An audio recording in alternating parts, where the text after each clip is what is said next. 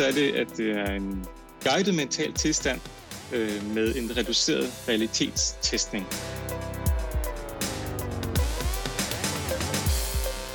Hypnotiserbarhed lader til at være lidt sin egen mentale øh, træk eller egenskab ved os.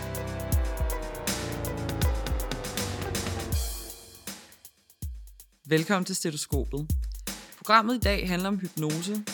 Vi har talt med forsker Jonas Lindeløv, og så skal vi også høre fra hypnotisør Mikkel Carlsen, der tager os igennem en lille hypnosesession senere.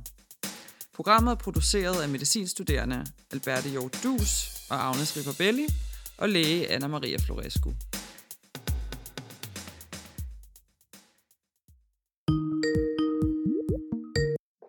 Hej. Hej Jonas. Hej. Vi har ikke noget kamera, det er jeg virkelig ked af. Kan du høre os? Kan I høre mig okay? Ja, vi kan sagtens høre dig. Vil du ikke lige starte med at introducere dig selv? Jamen, øh, jeg hedder Jonas, og øh, jeg kommer egentlig fra en ret naturvidenskabelig baggrund, men skiftede så til psykologi, øh, og har nu en Ph.D. inden for kognitiv neurovidenskab.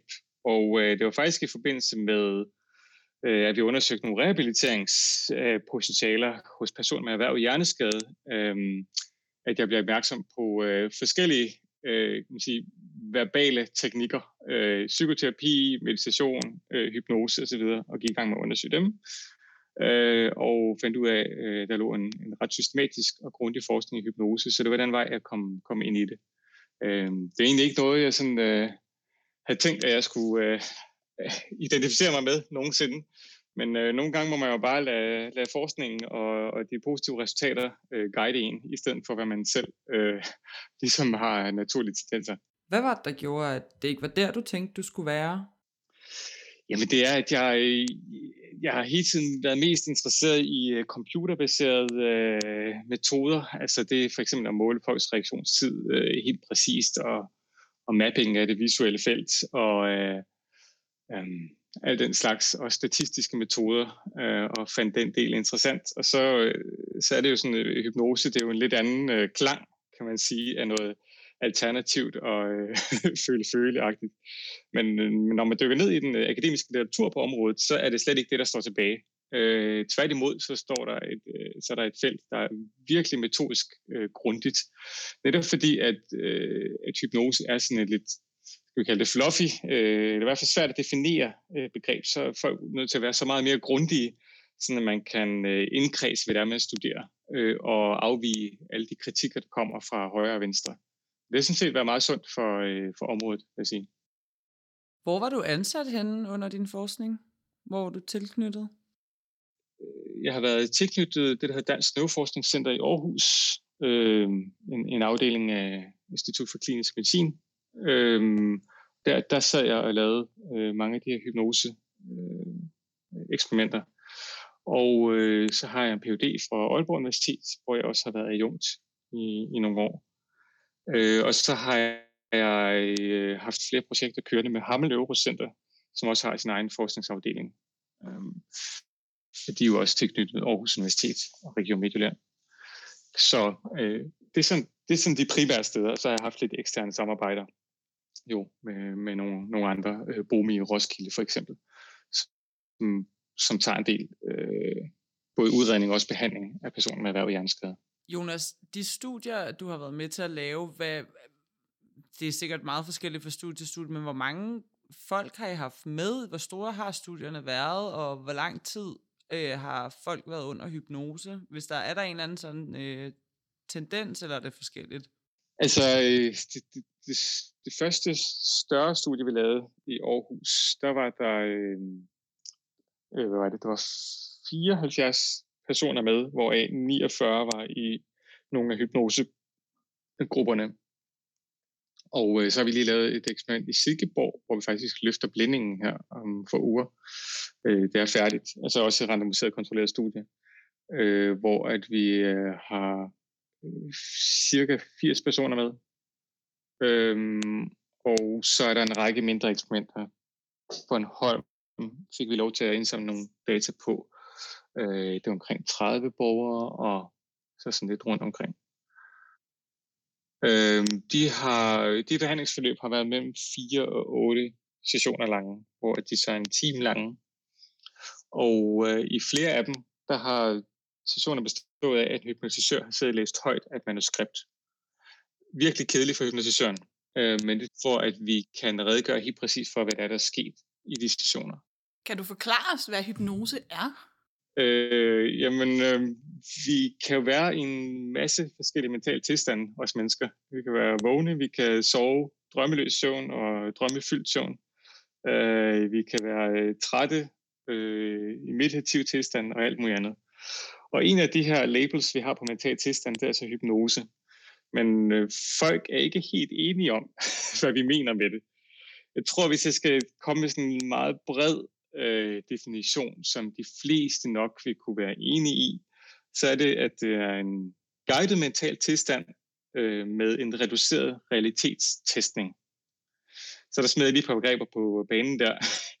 Realitetstestning er et ret vigtigt begreb, specielt når man har med psykiatriske patienter at gøre. Altså det er evnen til at kunne forstå virkeligheden på samme måde, som andre mennesker gør det. Som, øh, så for eksempel personer, der har i psykotiske episoder, de har meget svært reduceret realitetstestning. Men det er jo en af de klassiske ting, vi også ser inden for hypnose, det er, at øh, jeg for eksempel i en hypnose med jer, kan jeg bede jer om at forestille jer, at I ikke har nogen krop. Og i den tilstand kan I godt fastholde. Normalvis vil I ikke kunne være den i den særlig længe, fordi at øh, alt jeres øh, proprioceptiv feedback og alt muligt andet fra kroppen vil fortælle jer, jo, jeg har en krop. Men i hypnose er kendetegnet ved, at man kan opretholde de her, øh, man kan vel kalde det rangforestillinger, i, igennem længere tid. Øhm, så det er det, jeg mener med reduceret realitetstestning. Og så sagde jeg også noget med en guided mental tilstand. Så det er, at øh, i den typiske hypnose, så er det noget, man med vilje bringer sig i eller bliver bragt i. Øh, typisk ved, at der er en hypnotisør, der taler øh, til en, eller man følger nogle øh, scripts, altså nogle, øh, nogle procedurer for at komme hen i de her mentaltilstande. Så det er ikke noget, der bare sker af sig selv. Så det, det opridser lidt, hvordan det for eksempel er anderledes en meditation, som rigtig ofte har til formål at øh, øge realitetstestning, altså mærke verden og ens egen sansning, som den virkeligheden er. Øh, jeg skal sige, at øh, der, jo, der har været en kæmpe debat. Den var, den var på sit højeste i 90'erne omkring, hvad hypnose var. Øh, nogle sagde, at hypnose er en biologisk tilstand. Andre sagde, nej, hypnose det er rent rollespil. Øh, det trækker bare på de samme ting, som almindelig social pres gør. Og så nogle andre, der siger, nej, hypnose det er en tilstand, hvor at spindet, sindet, hvad det, sindet spaltes op i forskellige dele, så man ikke kan kommunikere med hinanden og alt muligt andet. Øh, og vi er ikke kommet sådan forfærdeligt meget videre. Jeg tror, folk bare har opgivet debatten, fordi at, øh, den er ikke rigtig noget med sig. Altså nogle, nogle fænomener, de er bare ikke så tydeligt afgrænset, bare at, at det kan betale sig at diskutere ned i detaljen, øh, hvad, de, hvad det præcis er. Og jeg tror, at hypnose desværre, øh, for os der forsker i det, øh, også ligger der omkring. Okay, men hvad, hvad for en retning tror du mest på? Eller? Jeg er stoppet med at interessere mig for den her idé om, at vi skal finde ud af, hvad hypnose er i sig selv, og den hypnotiske tilstand er. Øhm, og så interesserer mig mere for, hvad er effekterne, når man følger sådan nogle hypnotiske procedurer. Øh, altså, når man siger til en person, øh, nu bringer vi dig en hypnose, vi tæller ned og, og øh, giver dem så nogle øh, suggestioner, som man kalder det, altså nogle mere mindre fantasier, de kan, øh, de kan prøve at følge. Hvad er det, som man kan opnå af effekter? Så sådan en meget mere kan man sige, praktisk ingeniørmæssig tilgang til det. Har man lavet undersøgelser, for eksempel øh, EEG eller funktionelle MR-scanninger på folk under hypnose? Rigtig, rigtig mange undersøgelser. Øh, og der, altså det er så meget, at man laver metaanalyser på øh, FMI og EEG-studier osv. Øhm, det, igen, så er der faktisk også en lidt simpel forklaring her. Øh, der er ikke nogen og, om, der er ikke nogen bestemte fysiologiske korrelater til alle typer af hypnose. Altså det er ikke sådan, at uanset hvilken, øh, hvad jeg fortæller her i hypnose, så er nogle af de samme hjerneområder, der er aktivt. Øh, noget af det, man har forsket mest i, det er i smertereduktion, altså analgesi, øh, fordi at det er noget, der er ret nemt at manipulere i sådan en, en scanner.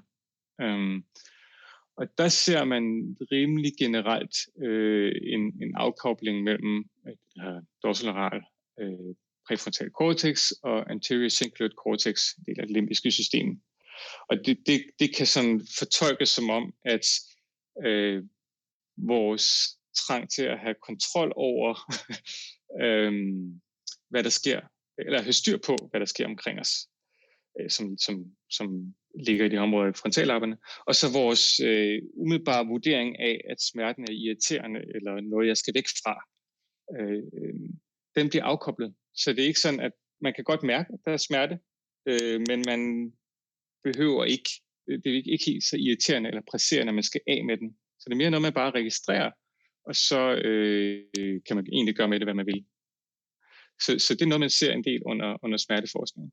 Øhm, øh, og der er så også, øh, man kan manipulere for eksempel øh, synsperception, altså hvordan, øh, det, det er en helt anden række eksperimenter, hvor man blandt andet ser, øh, en, man kan manipulere øh, aktiviteten i de tidlige visuelle områder, som ligger om den bagerste del af hjernen.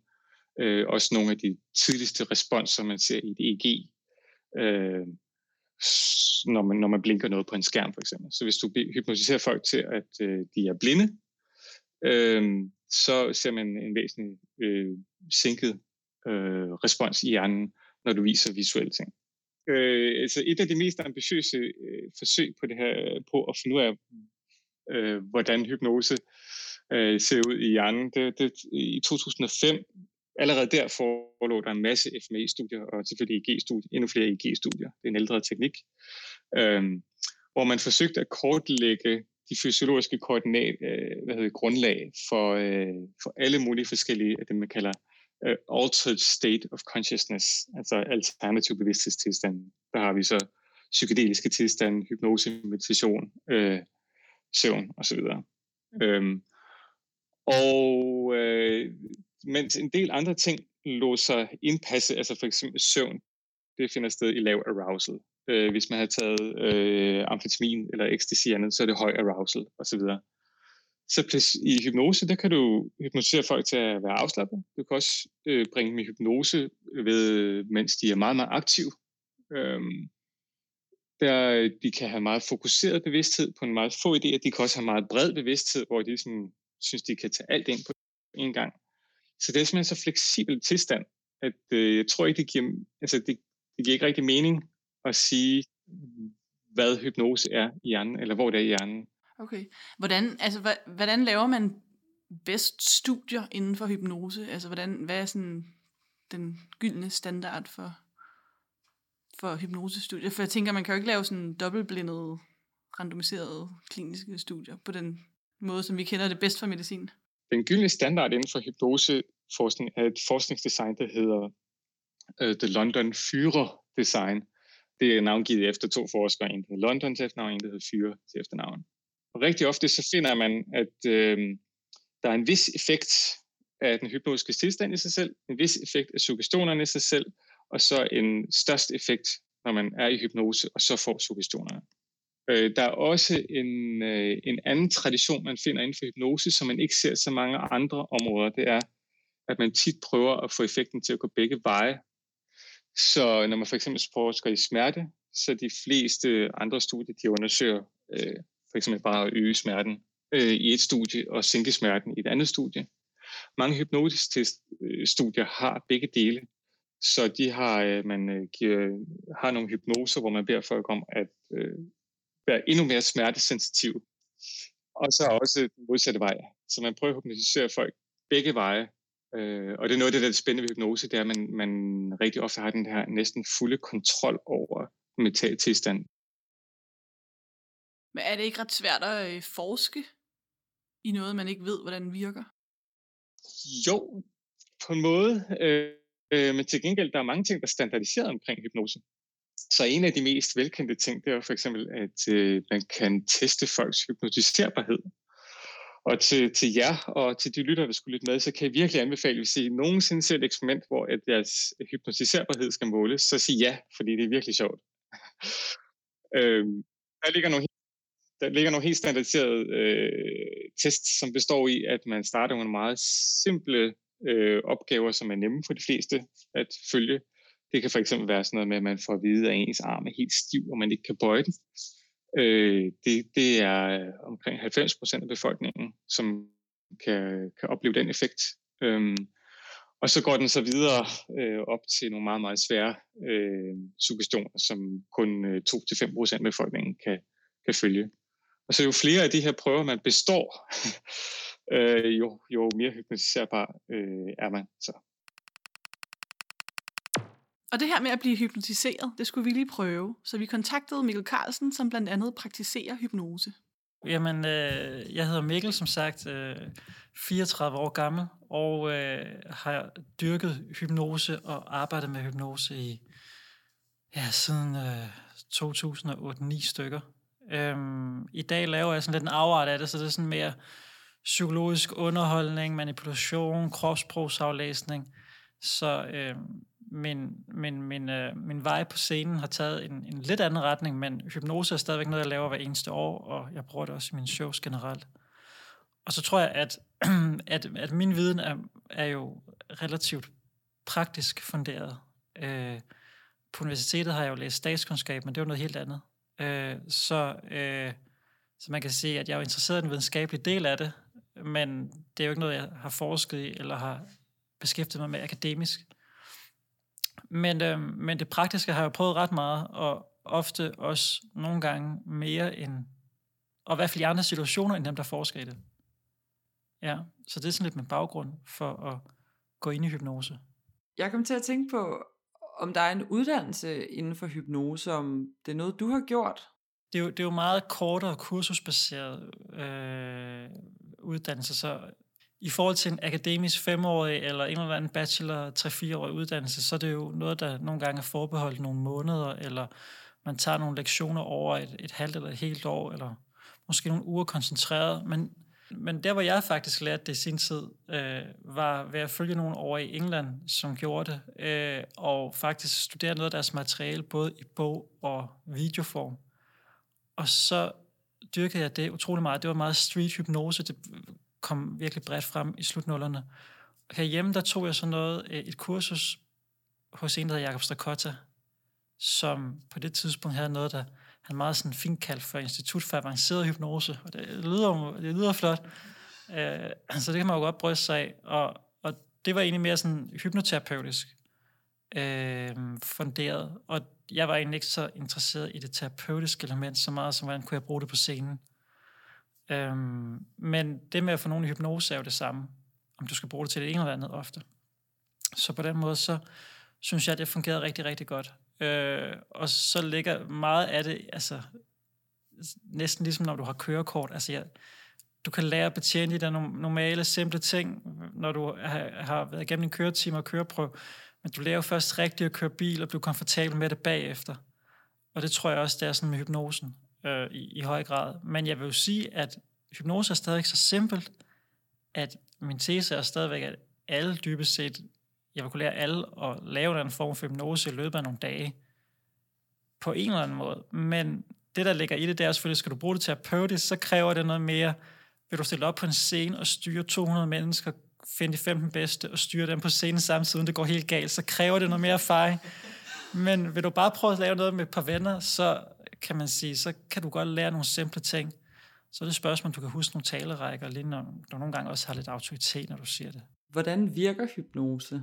Det, jeg bedst kan forklare det med, for at forstå, hvad det hypnosen gør, det er jo ligesom, når du, hvis du er til en eksamen, så er der mange, der siger, at klammen går ned, og de kan ikke huske noget, og øh, de har siddet og læst i tre uger, og lige pludselig kan de ikke huske den eneste side, det de har læst. Hvor man kan sige, at det har jo, øh, det, det, det, altså hvad der sker, hvordan kan det lade sig gøre? Det er jo hjernen, der på en eller anden måde formår at, at skabe en eller anden form for hukommelsestab i sig selv på den måde der.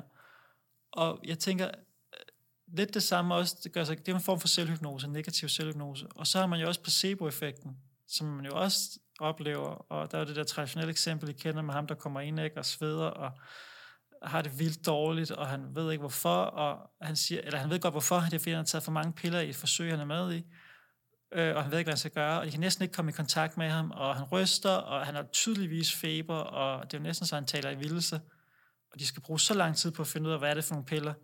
Så går der halvanden time, så finder de ud af, at han er med i kontrolgruppen. Går ind og siger til ham, det er bare kalktabletter. Så går der fem minutter, så kan han ikke mærke noget. Så er det væk, det hele. Mm. Og den der, altså, de der effekter, der er i placebo, og når du går til eksamensangst, det er jo, jeg tænker, det er nogle af de samme præmisser. Og dem accepterer vi jo på en eller anden måde. Vi siger jo, at det er en placebo-effekt, du troede bare, at du blev rask, eller øh, når, ja, når du glemte alt til eksamen, ja, det kender jeg godt. Altså, folk kan jo stå og sige, det er umuligt, du kan jo ikke glemme dit eget navn, eller du kan jo ikke glemme tallet 3, og så tælle 1, 2, 4, 5, 6, det tror jeg ikke på. Men hvis der så kommer ind og siger, jeg glemte samtlige tusind sider med pensum, der sad ind. Nå ja, ja, det kender vi godt. Og det var sådan, det er jo det samme. det er jo noget af den samme præmis, der gør sig gældende. Mm. Øh, hypnose kan du bare, altså når du som hypnotisør gør det, så styrer du det bare. Hvor det kan du ikke på den anden måde. Der sker det sådan lidt uforvarende. Øh, og du ved det helst ikke. Men jeg tænker, det er nogle af de samme ting, der gør sig gældende. Men, men hvordan og hvorfor inde i hjernen? Jeg ved det ikke. Det er ekstremt interessant. Men hvad, hvad er det, der gør, at folk er modtagelige? Det, det, det kan være sådan lidt koncentrationsevne og fokus og, og det god IQ, kan man sige. Vi kan teste nu. Ja. øh, men det jeg plejer at sige, det er fødderne fat i gulvet, hænderne på lårene, sæt sig nogenlunde ret op. Og øh, så skal I bare kunne hænderne frem foran jer. Det kan være, at den ene falder ned, og den anden går op. Så skal der være nogenlunde plads til det. Godt, bare tage hænderne ned en sidste gang, læg dem på lårene. Om et øjeblik, så laver vi øvelsen. Vi laver med lukkede øjne, så kan I bedre fokusere. Så bare koncentrere jer om at skabe det her lidt indre billede, eller hvad der føles rigtigt. Men bare fokusere på, hvordan I oplever det, og øh, fokusere på, på, hvad jeg siger. Nu er vi kun tre, men når der er 200, så er der ofte nogen, der ryger ud af det.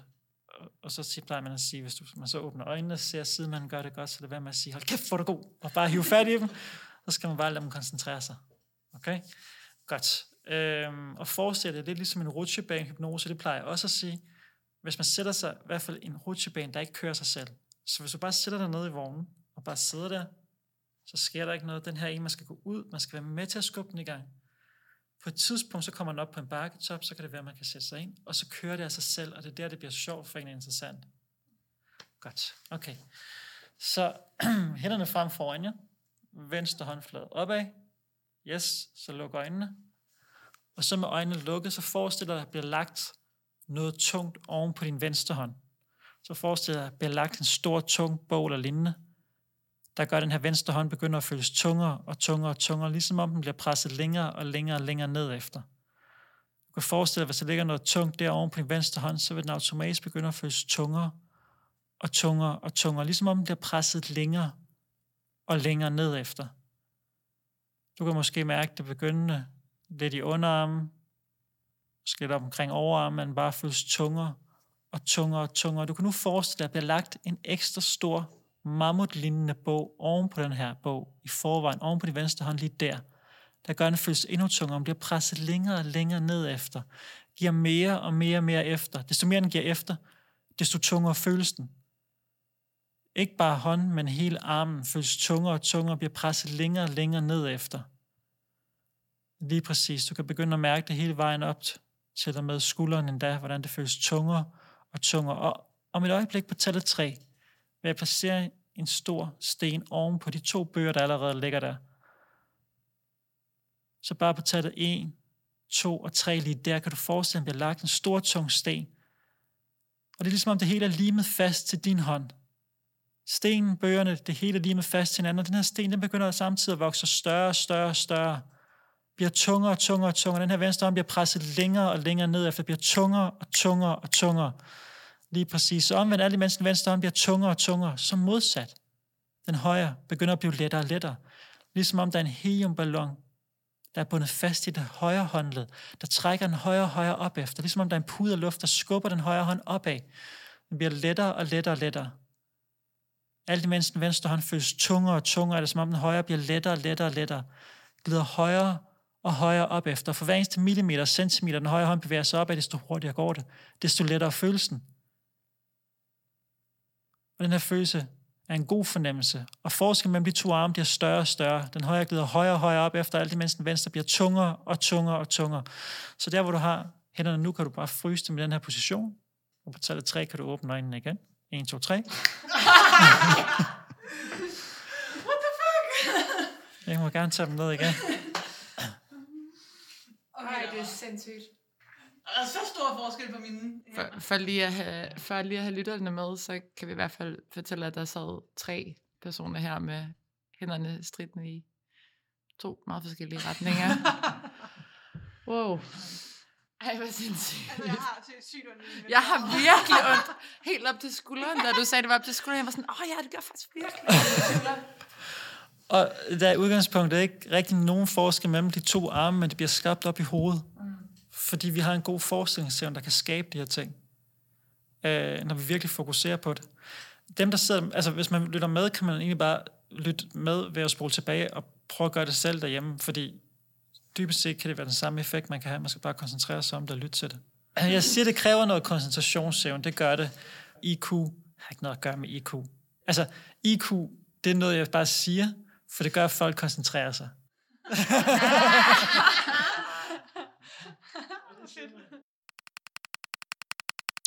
Måske I lærte lidt om jeres hypnotiserbarhed. Øh, det gjorde vi i hvert fald. Nu skal vi snakke lidt mere med Jonas.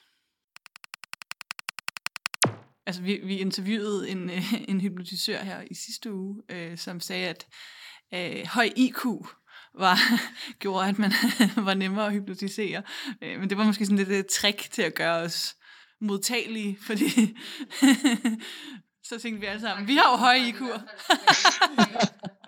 ja, det, det, det vil jeg faktisk gerne afvise. Øh, man har prøvet at øh, korrelere hypnotiserbarhed med en række personlighedstræk, kognitive evner, øh, social status og alt muligt andet.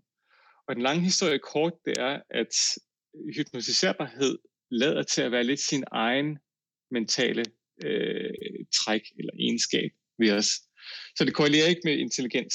Øh, det korrelerer ikke med øh, personlighed, sådan, som i hvert fald typisk måler det.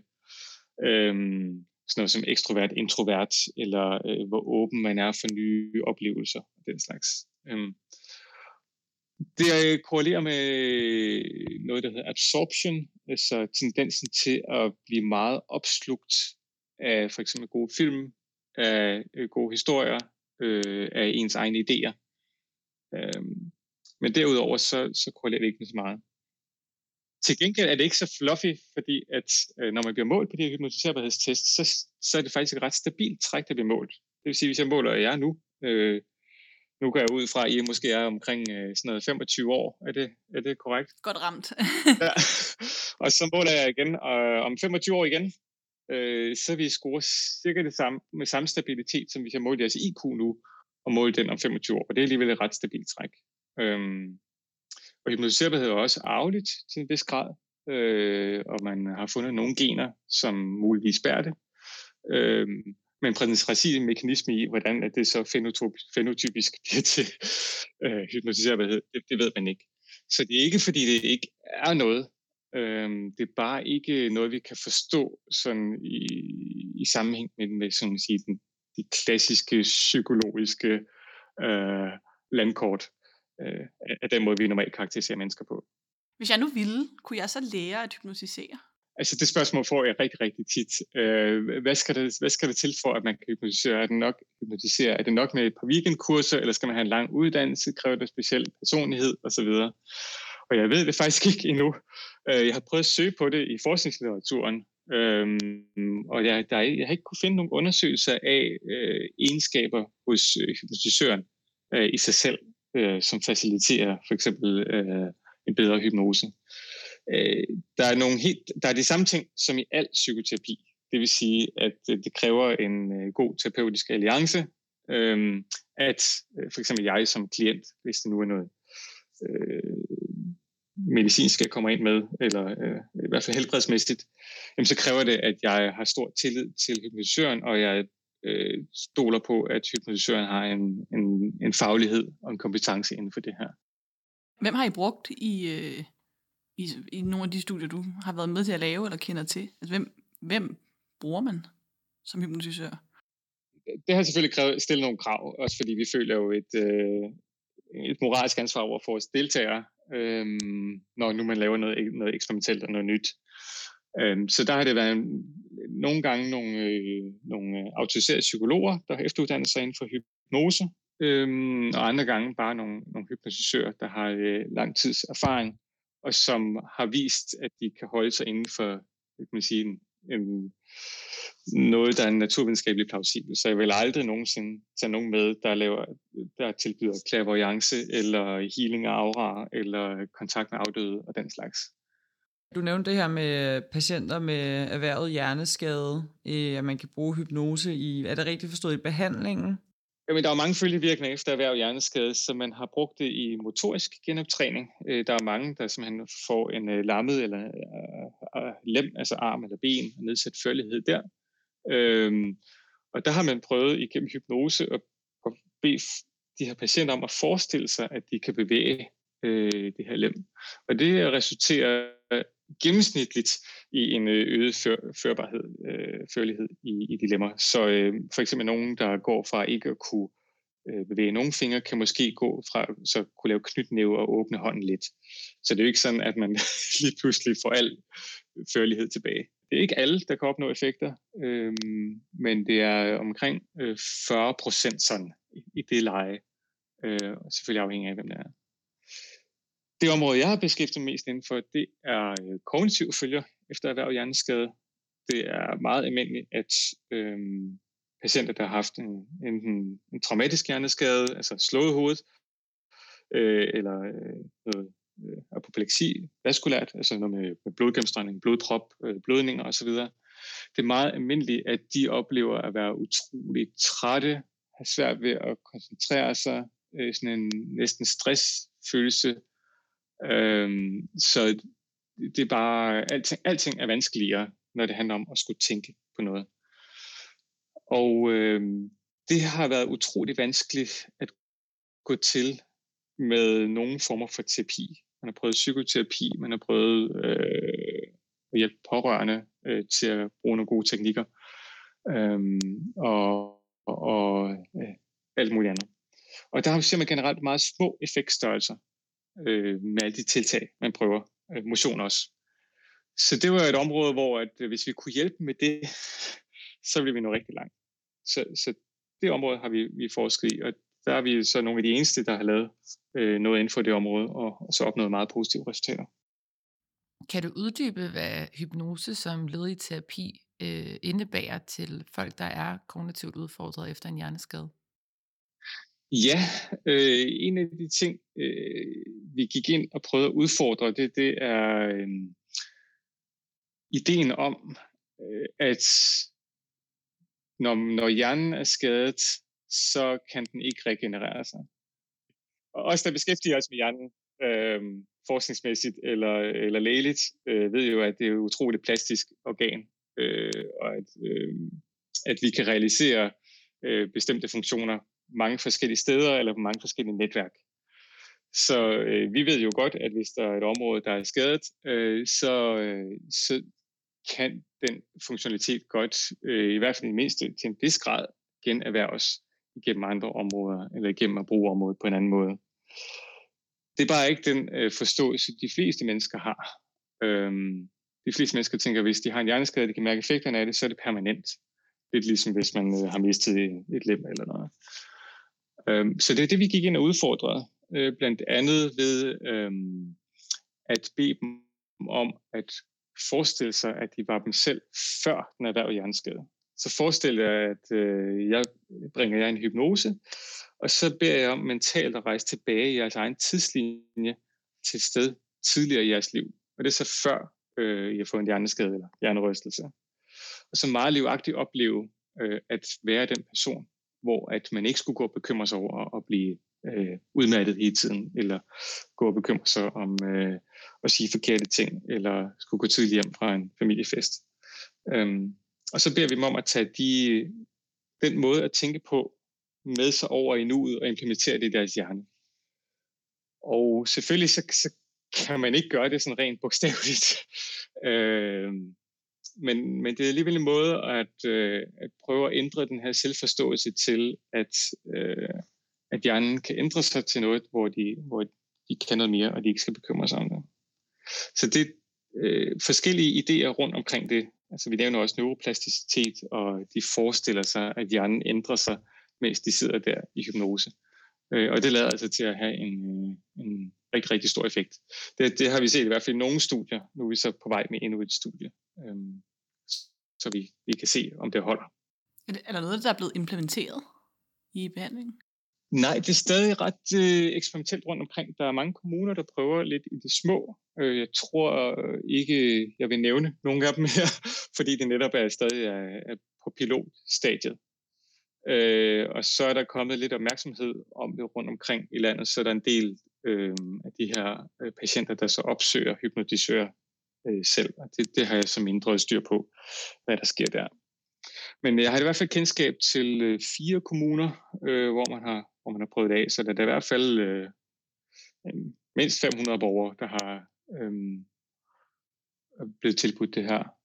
Ja, jeg tænker bare på, hvordan du sådan ser øh, fremtiden inden for det her hypnose, hvor det ligesom er på vej hen?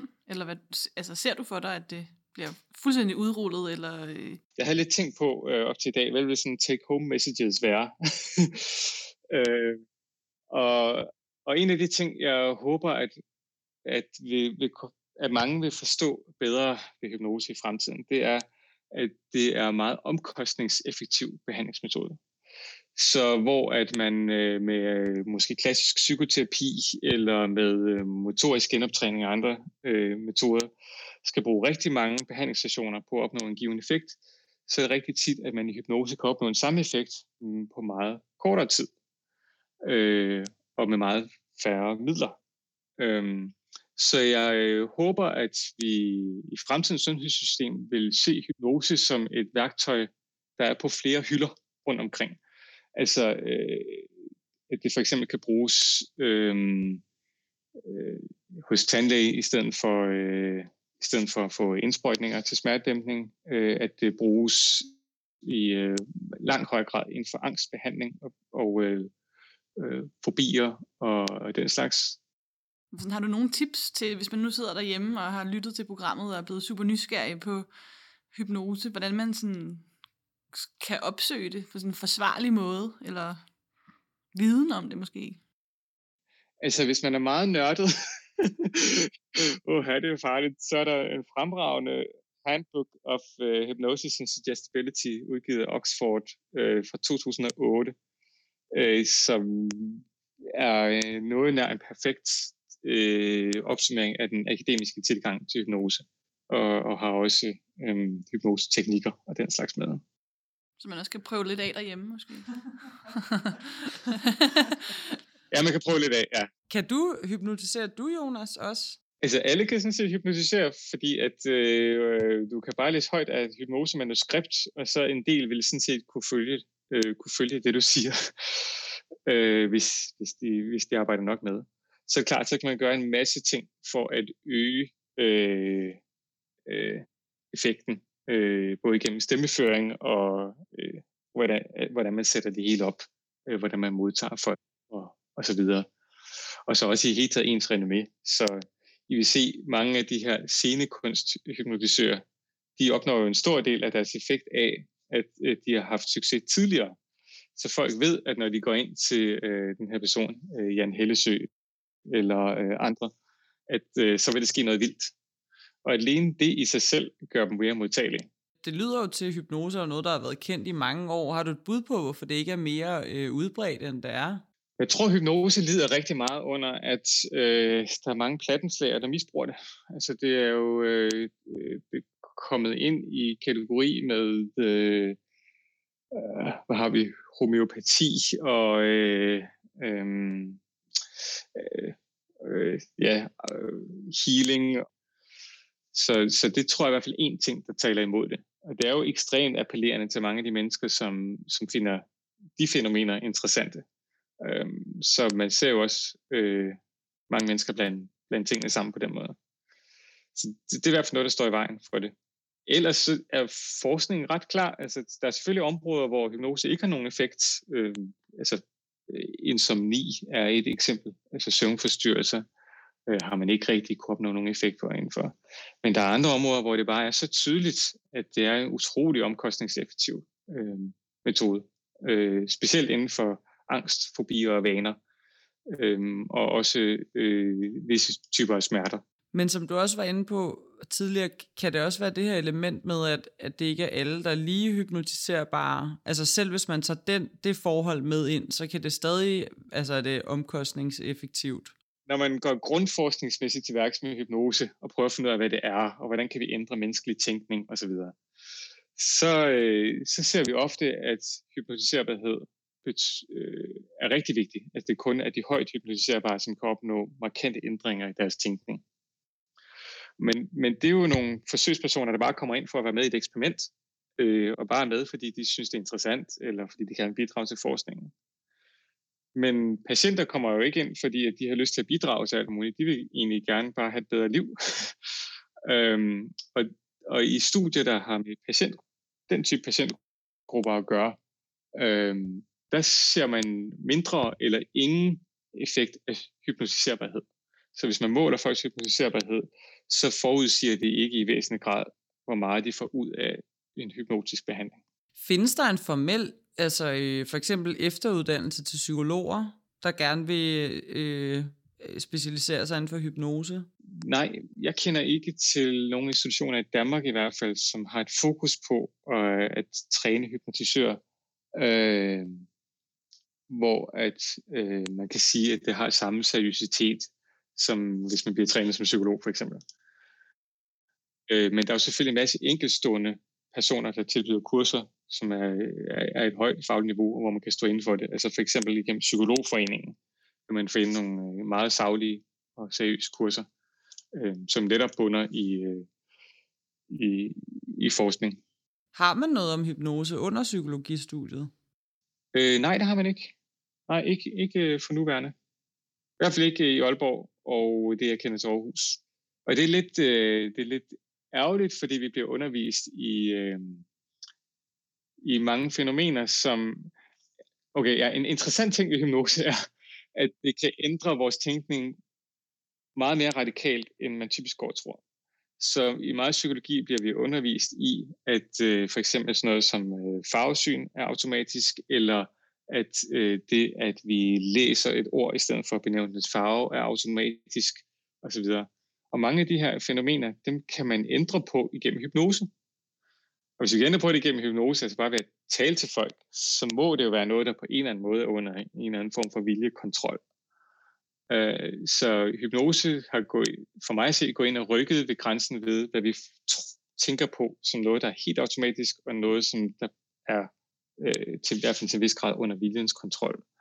Og der, der ser psykologien anderledes ud fra hypnos, hypnosens forskningens side, end den, man typisk bliver undervist i, lige ved det angår. Har du flere take-home messages til vores lyttere?